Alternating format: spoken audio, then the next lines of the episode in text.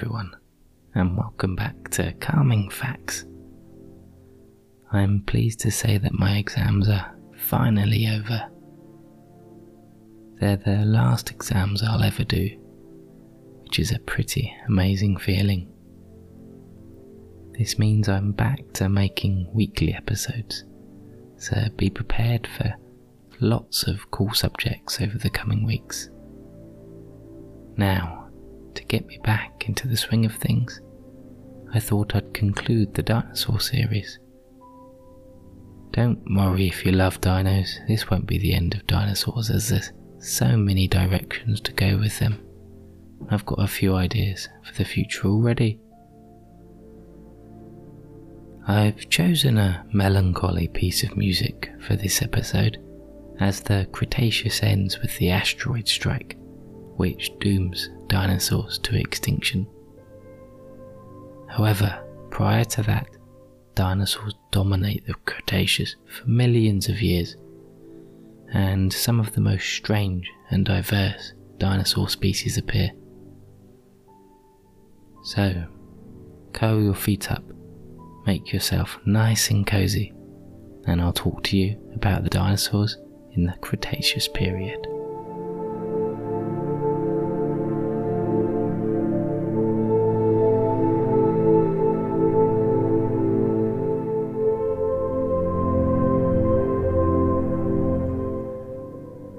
Cretaceous began 145 million years ago, and at 75 million years long, is longer than both the Triassic and Jurassic periods. It represents more time than has elapsed since the asteroid strike, which leads to the dinosaurs' extinction. During this period, the continents continued to move around a lot. The Jurassic ended with the Earth's land assembled essentially into two continents Laurasia in the north and Gondwana in the south. But both of these large continents had started to break up into smaller pieces by the end of the Jurassic. But by the end of the Cretaceous, the continents would, for the most part, look like they do today. The biggest difference is being that India ends the Cretaceous still adrift in the Indian Ocean, and Australia is still connected to Antarctica, which was yet to freeze over. The sea level was higher during the Cretaceous than at any other time in Earth's history. In general, world oceans were about 200 meters higher in the Cretaceous than at present. This high sea level is thought to have existed for a number of reasons. Firstly, the climate of the Cretaceous period was much warmer than at present, perhaps the warmest on a worldwide basis than at any time in the last 500 million years. The temperature was also far more even between the equator and poles, with the equator experiencing subtropical conditions and the poles all the way to their coldest points, simply experiencing temperate, foresty conditions. It's fascinating to think about how the dinosaurs in these polar forests would have survived the loss of sunlight through the winter months. Anyhow, there was very little ice to be found anywhere. And furthermore, lots of water in the ocean was displaced by mountains rising up underneath the seas. This all culminated in marine waters inundating the continents, creating the mini shallow seas and shrinking the continent's surface. Indeed, at the highest sea level, land covered only about 18% of Earth's surface compared with approximately 28% today. So, the picture we create is one of a very hot world with lots of shallow seas and less large expanses of land. These conditions were different to those in the Jurassic, leading to changes in which species were dominant. The stegosaurs were the unluckiest famous group of dinosaur. They didn't evolve effectively and died out during the early Cretaceous. Sauropods, the long necked dinosaurs, experienced a complete species turnover. Famous species such as Brachiosaurus, Diplodocus, and Apatosaurus went extinct, and sauropods all but disappeared from the northern land masses. But in the south, a new branch of sauropods evolved called the titanosaurs, which were characterized by being even more massive than before. Titanosaur species easily averaged over 70 tons and over 30 meters in length. From the middle to late Cretaceous, they would reinvade the northern landmasses and repopulate the northern continents with sauropods. Indeed, by the late Cretaceous, the titanosaurs would be the only surviving group of sauropods, but they were thriving right up to when the asteroid struck. Titanosaurs include some of the largest animals ever to have existed, such as Patagotitan, Argentinosaurus, and Puertasaurus.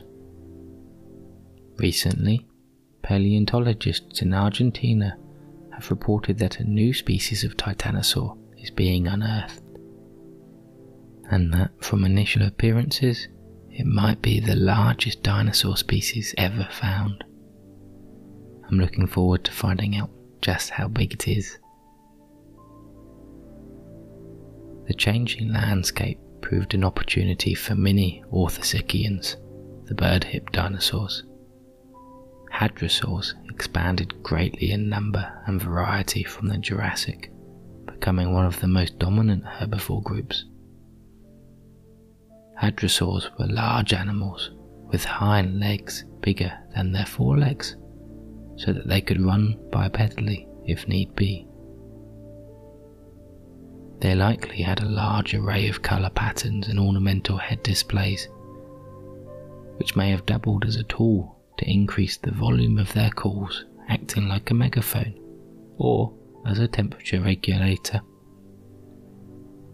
The most famous hadrosaur is Parasaurolophus, a large hadrosaur with a particularly large head crest. Ankylosauria are armored dinosaurs, often depicted as tank-like with clubbed tails in the Jurassic, there was only one group of them.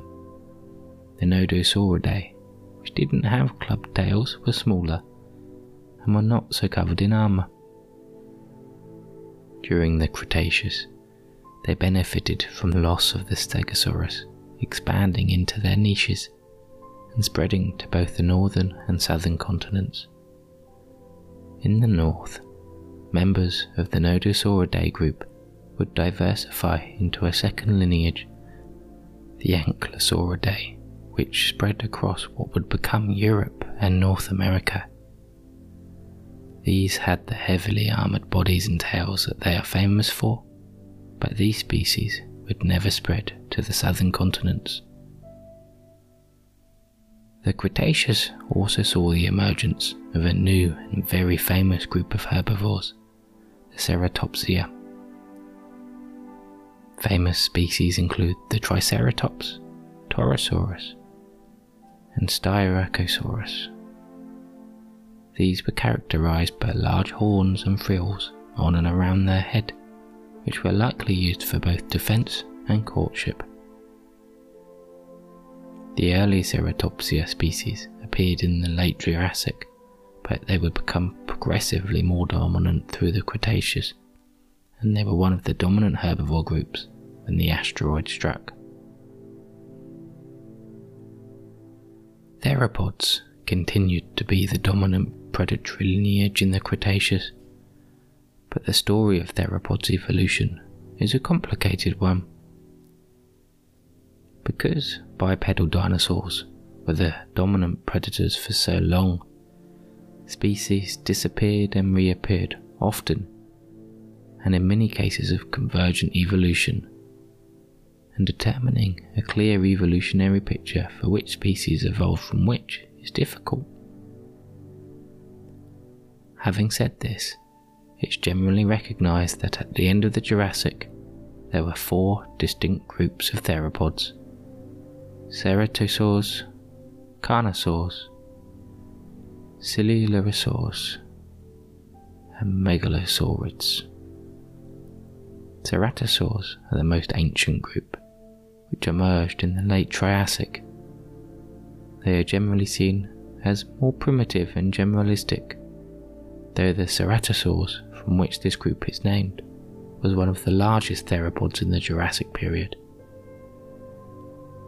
They would never evolve to the giant sizes in the Cretaceous of other large theropods, but small populations of medium sized ceratosaurs survived in the southern continent right up to the asteroid impact. The next notable group is the carnosaurs. They were one of the most successful theropod groups of the Jurassic and Cretaceous, with the allosaurs, type of carnosaur, competing with the ceratosaurs as the largest predators during the Jurassic. Both the ceratosaurs and allosaurs went extinct during the Jurassic minor mass extinction, leaving a large evolutionary niche to fill. In the southern continents, a subgroup of carnosaurs called Carcharodontosaurs evolved to fill this niche. Possibly due to the emergence of the titanosaurs, these carnosaurs evolved to be true giants. Many of them rivaled or exceeded the Tyrannosaurus rex in length and height, with some species growing to around 45 feet long, and they had absolutely huge triangular skulls again bigger than T Rex. However, these beasts were lightly built for their size, with most less than half the weight of a T Rex.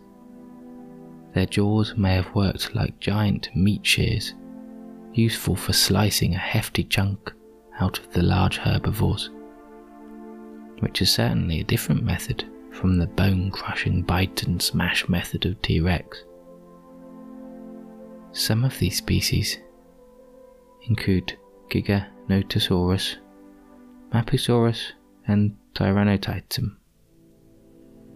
The Cretaceous southern continents were a land of enormous carnivores with huge skulls and slicing teeth. In the northern continents, the first large theropod to emerge was also a Carcharodontosaur called Acrocanthosaurus. However, it specialized in hunting sauropods, and as they disappeared from the northern land masses, it went extinct. A variety of other largest carnosaur species came and went in the time after, but the rising numbers of armored ankylosaurs and horned ceratopsia presented better armored prey than those in the southern continent and the carnosaur's lighter build and weak jaws struggled against this new prey. In the meantime, another group, the tyrannosaurs, had evolved from the coelurosaurs and had begun to make the transition into filling the void. Coelurosaurs were of a completely different lineage of theropod to the other large theropods in the northern hemisphere at the time having become genetically separate from the carnosaurs in the early to mid Jurassic. Coelurosaurs were a far more diverse lineage, which would produce birds and many of the most bizarre dinosaurs to exist later on in the Cretaceous.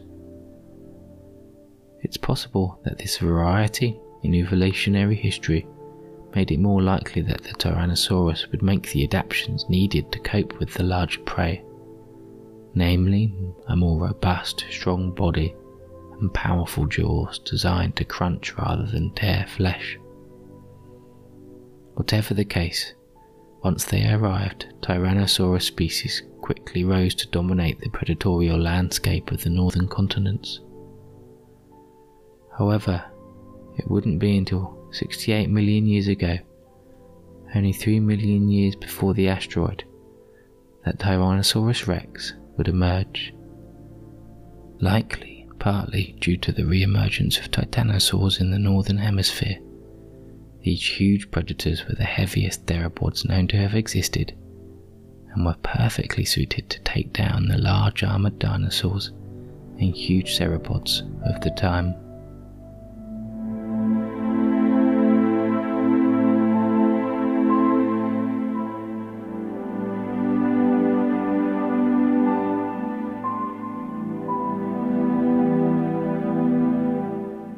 I've realised that I've run out of time.